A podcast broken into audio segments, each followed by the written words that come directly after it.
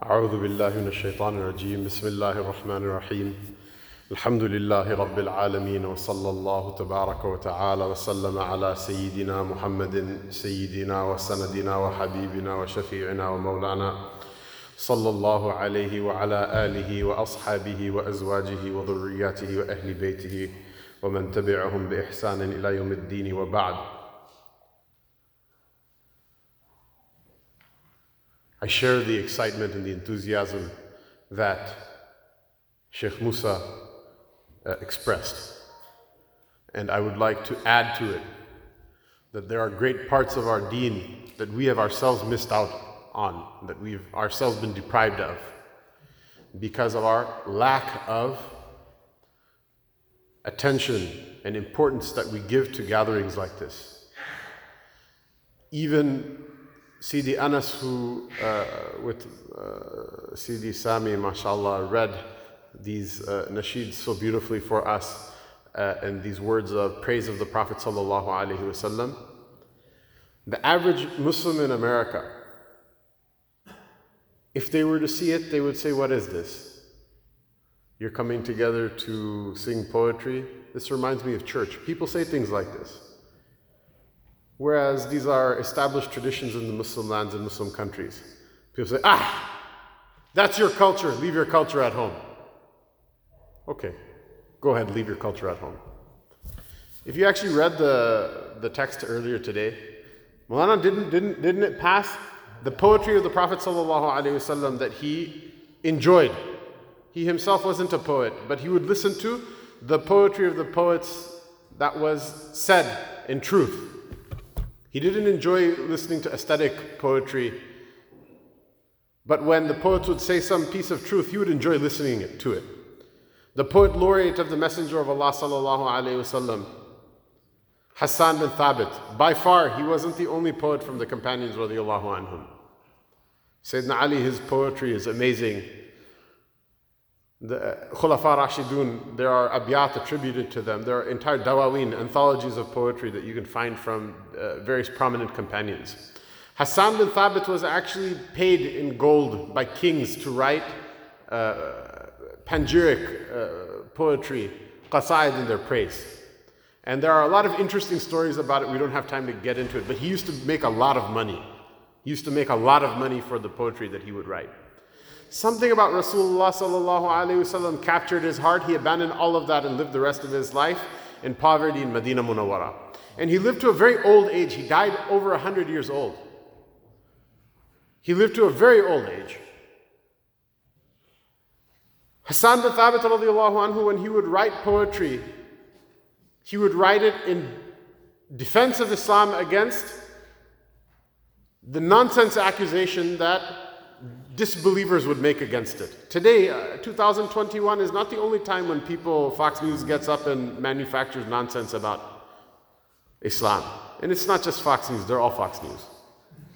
All of them are. BBC is Fox News with a British accent. CNN is Fox News for a particular class. It's all the same. This is not the only time they used to do it. The mushrikeen, the idol worshippers of Quraysh used to manufacture nonsense against the Prophet ﷺ, not only would they answer their lies about Islam, but they would do it in style. And the Messenger of Allah ﷺ used to listen to his poetry. The companions would sit and they would listen to poetry. Even in the Haram Sharif, it was mentioned. Even in the Haram Sharif, someone chastised another. Why are you reciting poetry in front of the Messenger of Allah ﷺ in the Masjid al Haram, in the shade of the Kaaba? The Prophet ﷺ says, No, he's saying the truth. Let him keep saying it. The Prophet ﷺ said to Hassan bin Thabit when he would say this poetry, this poetry, that Allah Ta'ala sends down the Holy Spirit as long as you as long as you say your poetry in defense of Islam and say it in praise of, of, of, of, of, of the Prophet ﷺ, in praise of me. You know what the Holy Spirit is? It's not God, it's not the Trinity. It's an expression that they used to use. The Trinity is something that becomes a formulation of, of, of Christianity centuries later, centuries even after the gospel. Even centuries after the Christians started believing that, billah, that, that, that Christ is the Son of God, but they still didn't have the idea of the Trinity. Trinity is something that happened sometime later. The Holy Spirit is something that they understood was a divine, a divine aid, a divine help that would come down on the believers at certain times that would increase their iman and would aid them in what they were doing. So, for example, there's a holiday that the Christians celebrate called the Pentecost. That, that, that the story is that the the Hawariyun, the uh, disciples of Christ, they came together and the Holy Spirit uh, inspired them, and all of them could speak the different tongues of the different nations of the earth in order to go and take the, the, the good news uh, of the Gospels to them. This is a story, it's there in the, in, the, in the Injil. This actually happened to the companions of the Prophet. Sayyidina Abdullah bin Abbas, anhu, people would come from the different nations of the earth to Hajj. He would, give, he would teach about Islam and give da'wah to people in their languages. And people were astonished how could you learn all these languages? Hassan bin Thabit radiallahu anhu, Zayd bin Thabit radiallahu anhu, the secretary of the Messenger of Allah sallallahu alayhi wasallam, in a matter of weeks, he learned Syriac, he learned uh, Hebrew, he learned a number of different languages. He used to keep the correspondence of the Prophet sallallahu alayhi wasallam between all the different kings. He learned it within, within one week. It was a, it was a miracle. Rasulullah sallallahu alayhi wasallam said what? Keep reciting this poetry as long as you keep reciting this poetry in defense of Islam and in praise. Not praise like hamd, the praise of Allah, like in fakhr, in pride in the Prophet sallallahu alaihi wasallam. As long as you keep reciting this poetry of praise, Allah Ta'ala will aid you with the Holy Spirit, with the Ruh al-Quds. If you think it was a one-time deal and now that offer is expired, you're wrong. How many people from that time until this time, the love of the Prophet ﷺ was a cause for Allah's madad and ta'eed to come down? The aid, the divine aid that comes from a higher realm. Don't you know what that is? That's why we're here together. Don't let this, these uh, gatherings become just another cultural relic.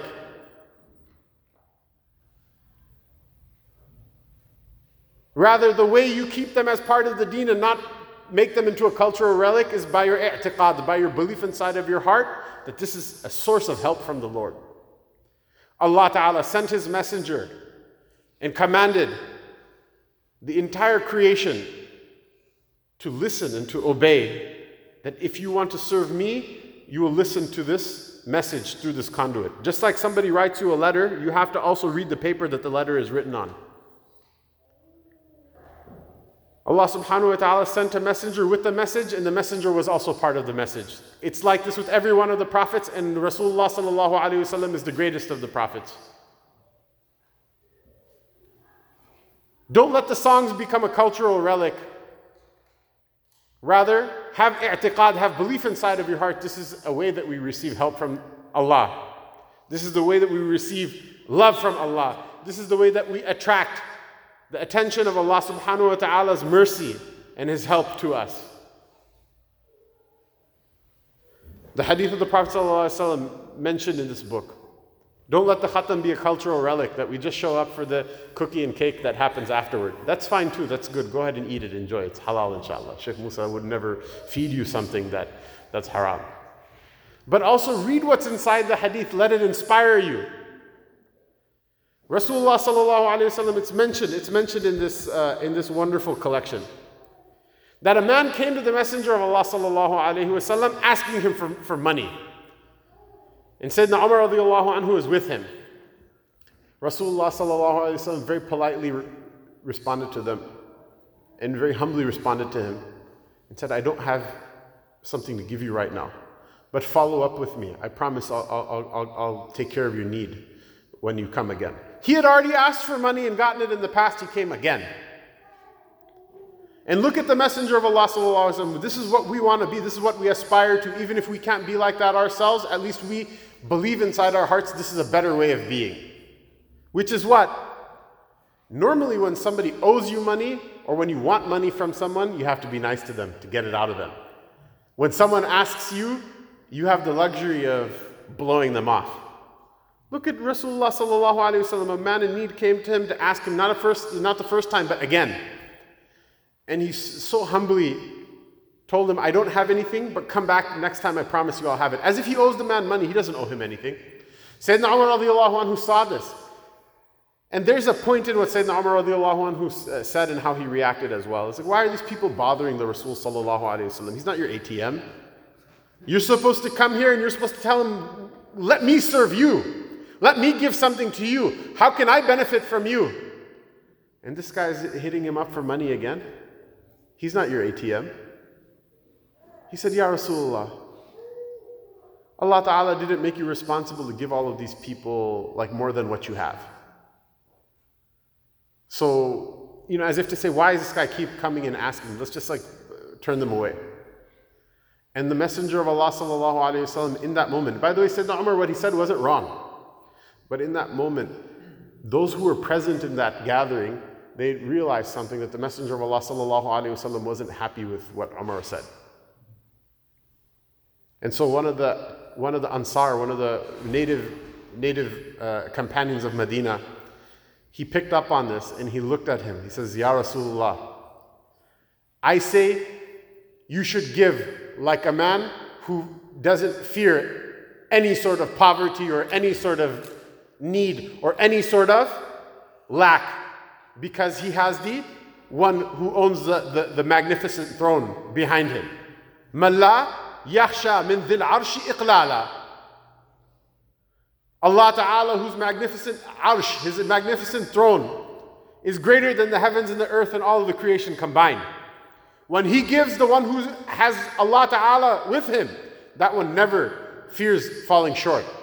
And the Messenger of Allah Sallallahu Alaihi Wasallam, the, the, the, the hadith is what? And it's narrated by one of Umar's sons, radiallahu anhumah. He said that the Messenger of Allah saw and he, he, he, he smiled. It, you, people could see the happiness in his face. That this Ansari understood. He gets it, they're on the same level. And he says, Yes, this is what I was sent with. Let sing the praise of the Prophet wasallam, not just to say, well, my prophet's bigger than yours, you can beat yours up. That's, that's like tribalism. That's not what we're talking about. We're talking about what? Let that nur enter inside of your heart to the point where you like to give better than you like to receive. Because that's how that Rasul sallallahu was. That, that's such a barakah. Whenever you feel that barakah inside of your heart, you get madad. I wanted to share like three hadiths with you. I don't want to make this talk too long, although I feel that I've already failed in that objective. But I wanted to share three, three, uh, two or three uh, uh, narrations with you, inshallah, of what we, what we read from this like really long collection of something like 400 some odd hadiths just so that we can all take away some lesson that when we sing the nasheeds, we can know what to remember and what the greatness is and what we can aspire to. Even though it's hard, it's hard to do those things. It's hard for anyone except for the one who their heart is filled with Allah Ta'ala's help. It's hard for anyone except for the one who the madad, the Ruh al Qudus, the Holy Spirit fills them, then they do those acts that even the saints will envy. Sayyidina Al Hassan, the grandson of the Messenger of Allah وسلم, said, I asked my maternal uncle Hind ibn Abi Hala, who was skilled in describing and praising the Prophet وسلم, to describe for me the speech of the Messenger of Allah. وسلم. He said the Messenger of Allah وسلم, was in a continual state of worry, mutawasil al ahzan, and always absorbed in deep thought. He never had any rest, and he would remain silent for long periods and would never speak without need. This is despite the fact that he was always described as smiling at others. But he would make it easy for others inside of himself. He was always in pain and always in worry, sallallahu alayhi wasallam. He would begin and end his speech by mentioning the name of Allah Most Exalted. His speech was compendious and his words were distinguished. They were neither too much nor too little. He was neither coarse nor demeaning. He honored blessings even if they were small and never found fault with any of them. He would never find fault with praise or the taste of food or drink. Meaning he wasn't, he wasn't constantly taking pictures of things he ate and posting it on Instagram. That's not how he defined himself, by food and drink. It's fine, it's not haram and stuff like that, but the point is what? That's not how he defined himself, by what he ate and drank. That's how animals define themselves. You're carnivore, herbivore. That's how they define themselves by what they eat or drink. That's not, that's not, that's not what we're here for. The lower world, this lower material world, did not anger him, nor did any of its affairs. But if the truth was transgressed against, meaning Islam was transgressed against or someone's right was transgressed against, nothing would quell his anger until he sought justice for it. He would never become angry for his own sake nor seek to avenge himself. He would never become angry for his own sake nor seek to avenge himself. When he would point at something, he would point with his whole hand, and when he was amazed by something, he would turn his hand over, he would flip his hand, and he would gesture with his entire hand when speaking, and strike the inside of his left thumb with his right palm. When he was angry, he would turn away. When he was delighted, he would lower his gaze. His laughter was mostly smiles, and when he, was, when he would laugh, uh, his teeth appeared uh, snow white like hailstones.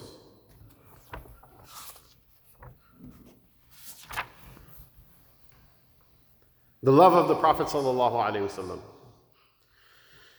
It's narrated by Anas bin Malik anhu, that there was a man from the Bedouins named Zahir. The Bedouins are what? Those people who live in tents. They're nomads. They're very poor people. They're not people of status in society. There was a man from the Bedouins named Zahir who would gift the Prophet ﷺ things from the desert, and the Prophet ﷺ would give him supplies when, it, when he would take his leave. So what? He's like a herder, so he'd like bring milk or bring some wild honey or something like that from the desert, like small gifts of a poor, simple, humble man. And the Prophet ﷺ would give him supplies when he took leave. The Messenger of Allah ﷺ said, Zahir is our companion in the desert, and we are his companion in the city. This is not somebody he's gonna like become a king through, or a great warrior, or make money from, or make connections, or make contacts, or make business, or anything. It's a very simple and humble man. He said, Zahir is our companion of the desert and we are his companion in the city. The Prophet ﷺ loved him dearly. Anas bin Malik anhu politely mentions, now Zahir was an unsightly man. He wasn't a very handsome person according to conventional standards. Now Zahir was an unsightly man, and one day the Prophet ﷺ approached him as he was selling his wares in the marketplace. He went behind Zahir and embraced him. Zahir, unable to see who it was, cried out, Who are you? Let me go. When he glanced back slightly, he saw that it was the Prophet ﷺ and tried best to rub his back against the Mubarak chest of the Prophet ﷺ. Now, instead of fighting the embrace, in order to accept it. And they were in the marketplace, right? So the Prophet ﷺ began to cry out. He was joking with him a little bit right? He was lighthearted. He wasn't like completely serious. Not everything's a funeral, mashallah.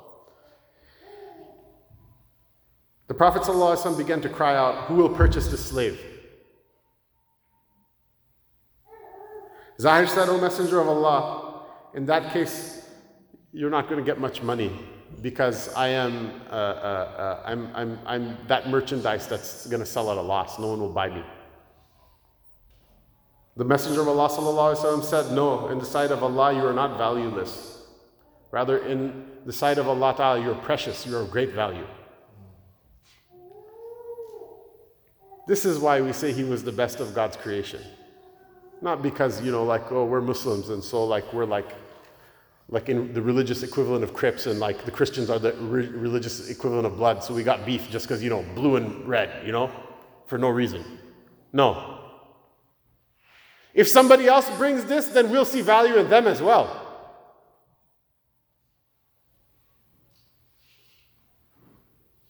This is why, these are the reasons why the madad comes down. If you and me can do this as well, if we can see in those people that society has turned their back on, nobody else sees any value in them.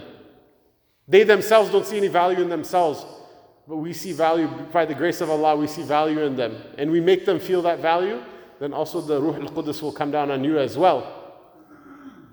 The madad will come to you as well. But everybody wants to chase the people who have money and who have power and who have beauty. Nobody wants to, uh, you know, see where the actual value is, the value that Allah Ta'ala placed in every person.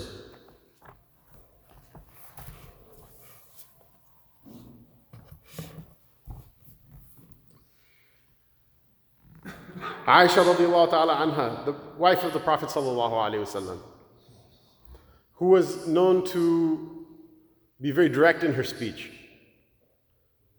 and never held back from sharing her opinion even with the Messenger of Allah sallallahu alaihi wasallam. She was 18 at the time the Messenger of Allah sallallahu alaihi wasallam passed away and lived an entire life.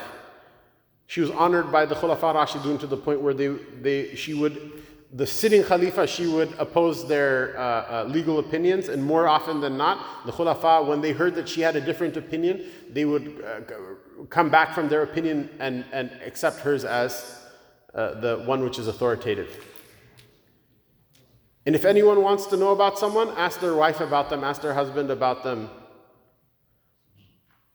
And Sheikh ends there. Now you'll find out the, the you know, the untold, Molana Saab, the untold story.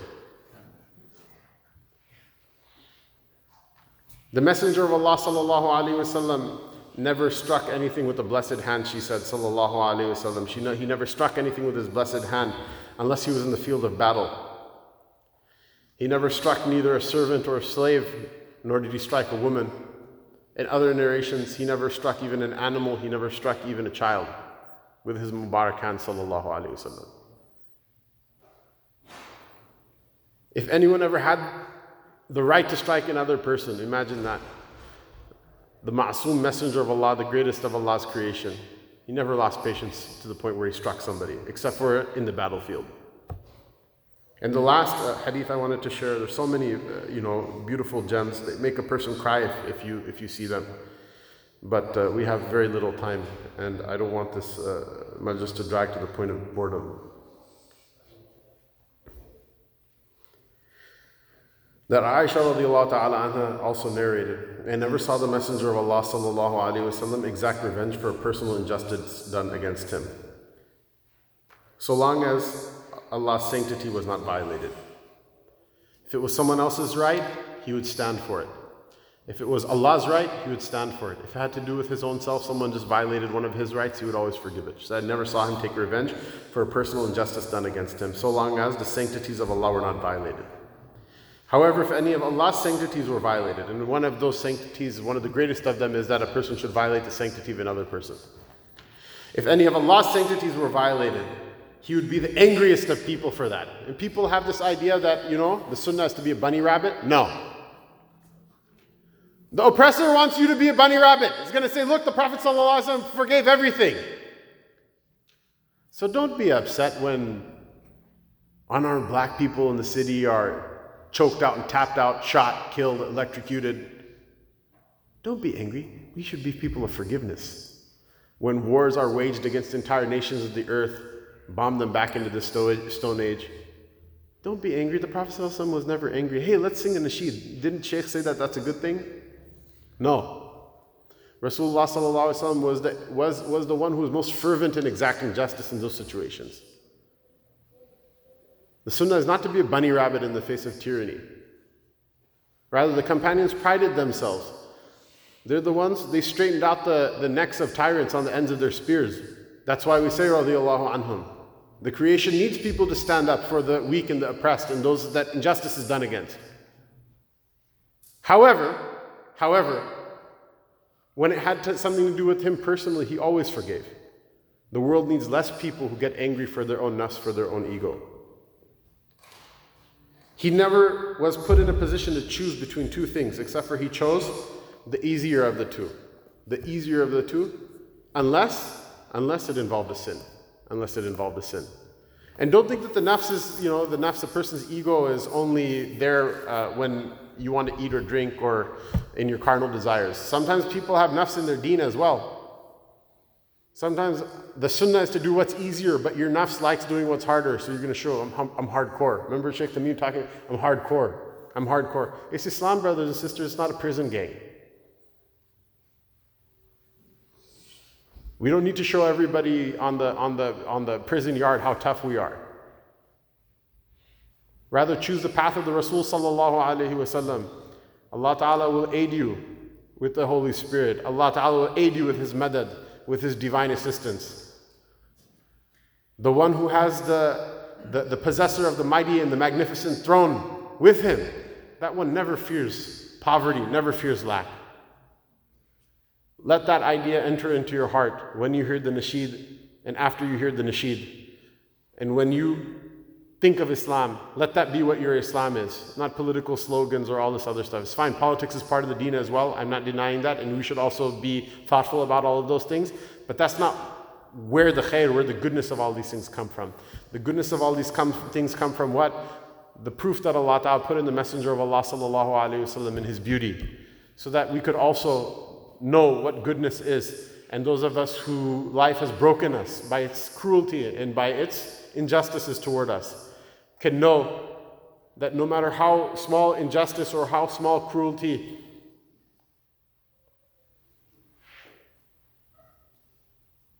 even when it's painful, even when it breaks us.